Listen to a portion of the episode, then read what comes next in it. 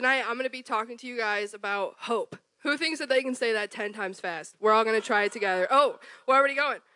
Whoa. You did it. You guys can do it way faster than I can. All right, so we're going to be talking about hope tonight, and you guys know we're in the middle of a series called Playlist. Who is loving it? I know I am. So, um, the song that I chose tonight, you guys honestly probably don't know it, but uh, the song really, really spoke to me when I was going through a lot of stuff. Um, I cut it into a couple different parts, so uh, let's listen to the first part right now. And as she sat there on her bed, thinking about what those girls said, tears streamed from her eyes. She cried.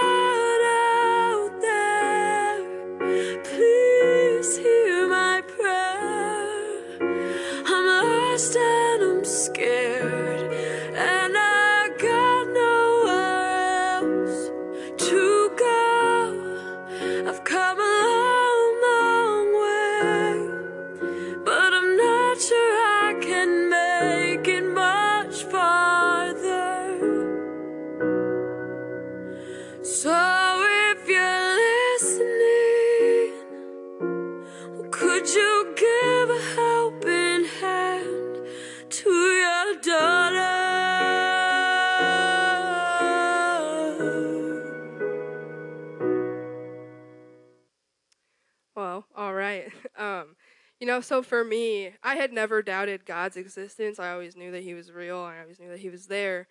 But one thing that I did doubt was His plans for me and what He was doing with my life. Um, when I was really young, I was maybe four or five, my parents got divorced. So my dad and my mom split up, and I was living with my mom and my grandma. And my dad was still coming around for a couple months, but then sooner or later, he just kind of started to drift off. And at one point, he just wasn't in my life anymore. And around that same time, uh, my mom got physically sick. She had a lot of issues with her liver, so she was taking a lot of medicine. So she was always sleeping. She was never really around. She was just kind of there. And so my grandma pretty much raised me, and uh, she was this little old lady. She was super cute. I loved her a lot.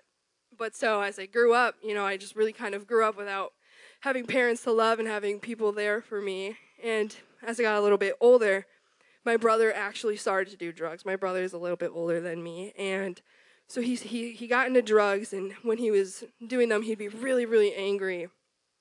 And so sometimes we'd get into a lot of arguments, and he'd actually beat me up sometimes. And I was a lot younger than him, so at that at that point in my life, I couldn't really do anything, and I couldn't drive. I wasn't old enough, so what I would do is I'd go in my room and I'd grab my headphones and I'd grab my phone and I'd you know gather some stuff to just get out of the house. And I grew up in the same house growing up. I never moved or anything, and uh, I lived a couple blocks away from Dogwood Park. I don't know if you guys know where that is, but yeah, I loved it. So I would bust out the door and I'd walk real fast to Dogwood Park with my headphones in, and I'd just be mad and, and, and very emotional. And there was a little like jungle gym at Dogwood Park that me and my dad would always play out when I was a kid. So I'd go and I'd walk under that, and I'd lay under there, and, and just like that song said, I felt those emotions, and I'd lay there crying, and I'd be like, God, like, come on, man, like, I'm scared, I'm sad.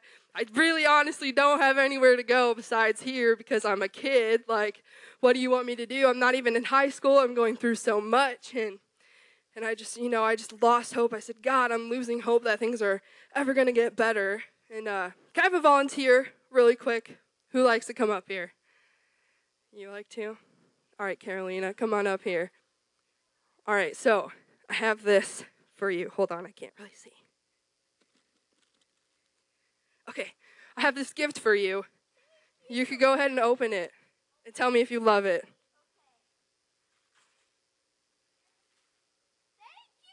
You love it?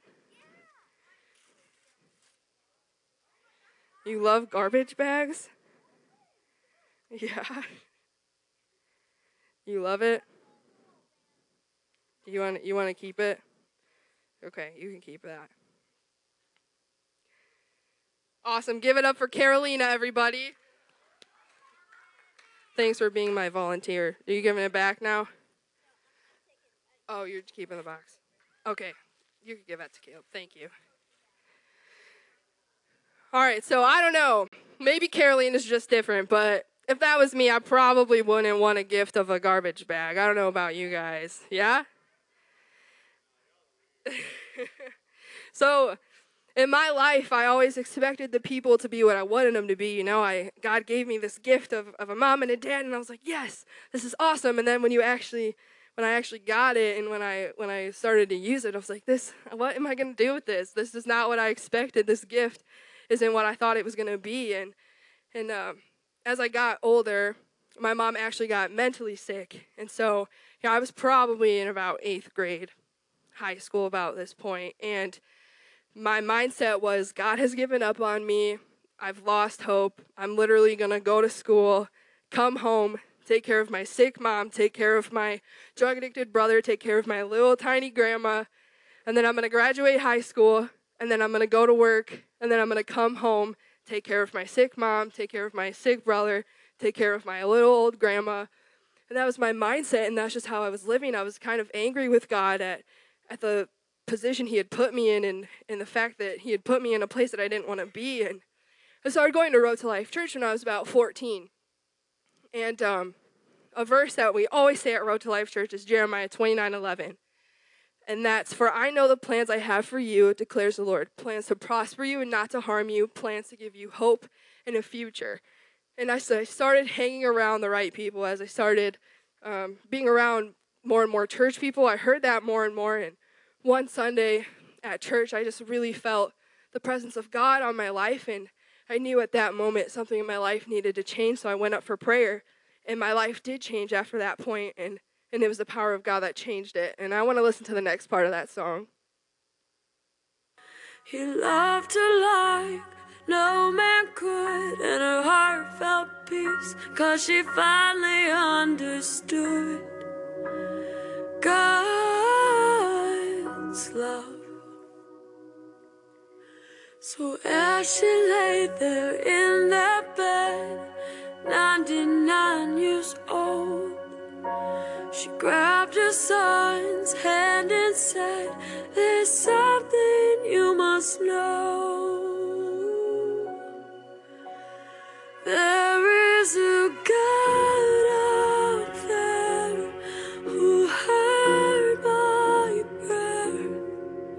I was lost and afraid, and I had nowhere else to go.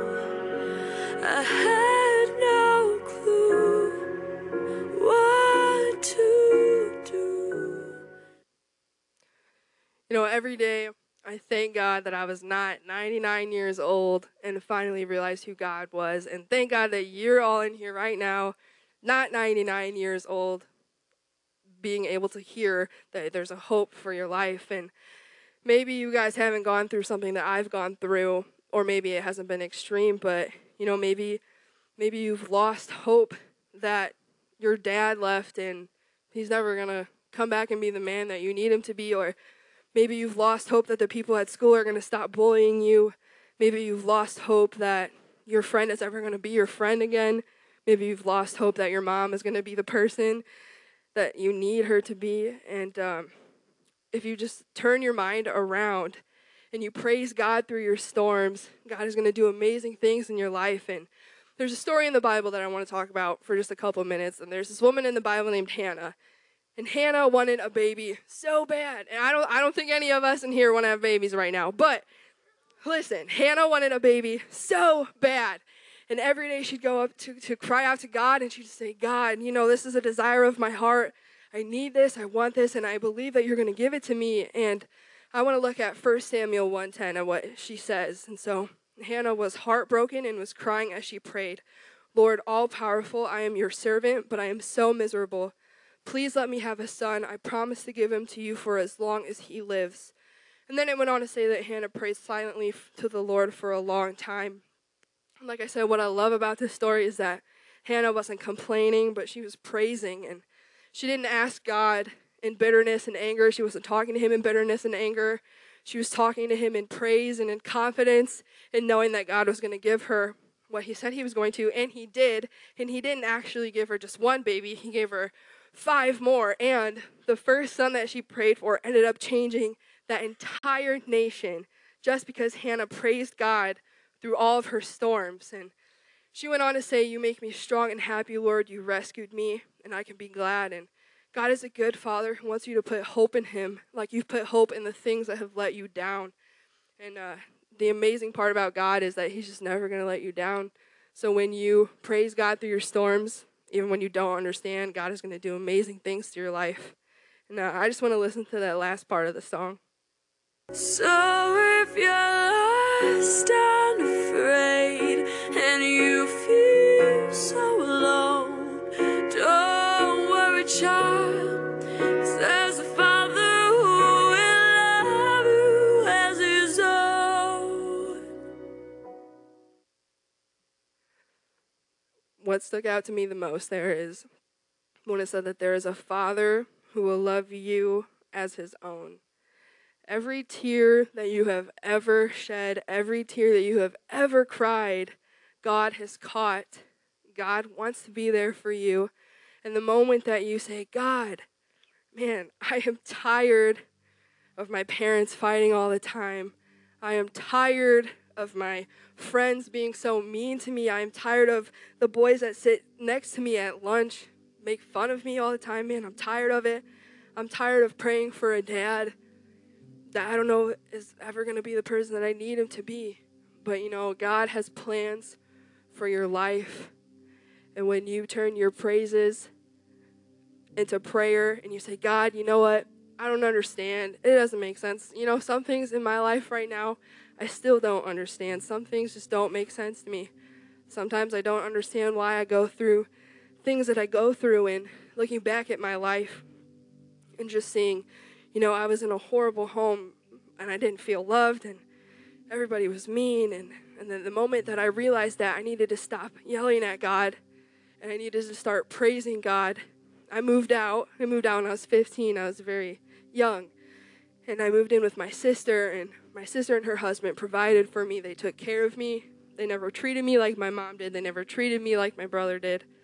They were there for me. And, and Pastor Joe and Chrissy, are like my parents to me. And I know that if I never responded to God and if I never said, okay, God, this doesn't make sense, but I'm going to love you and trust you through it anyways, I know that I wouldn't have Pastor Joe and, and Chrissy to be parents to me. They, they buy me stuff, they make me go to the doctor. I know our parents make us go to the doctor. They're there for me, and I know that that wouldn't have happened if I didn't turn my praises to God.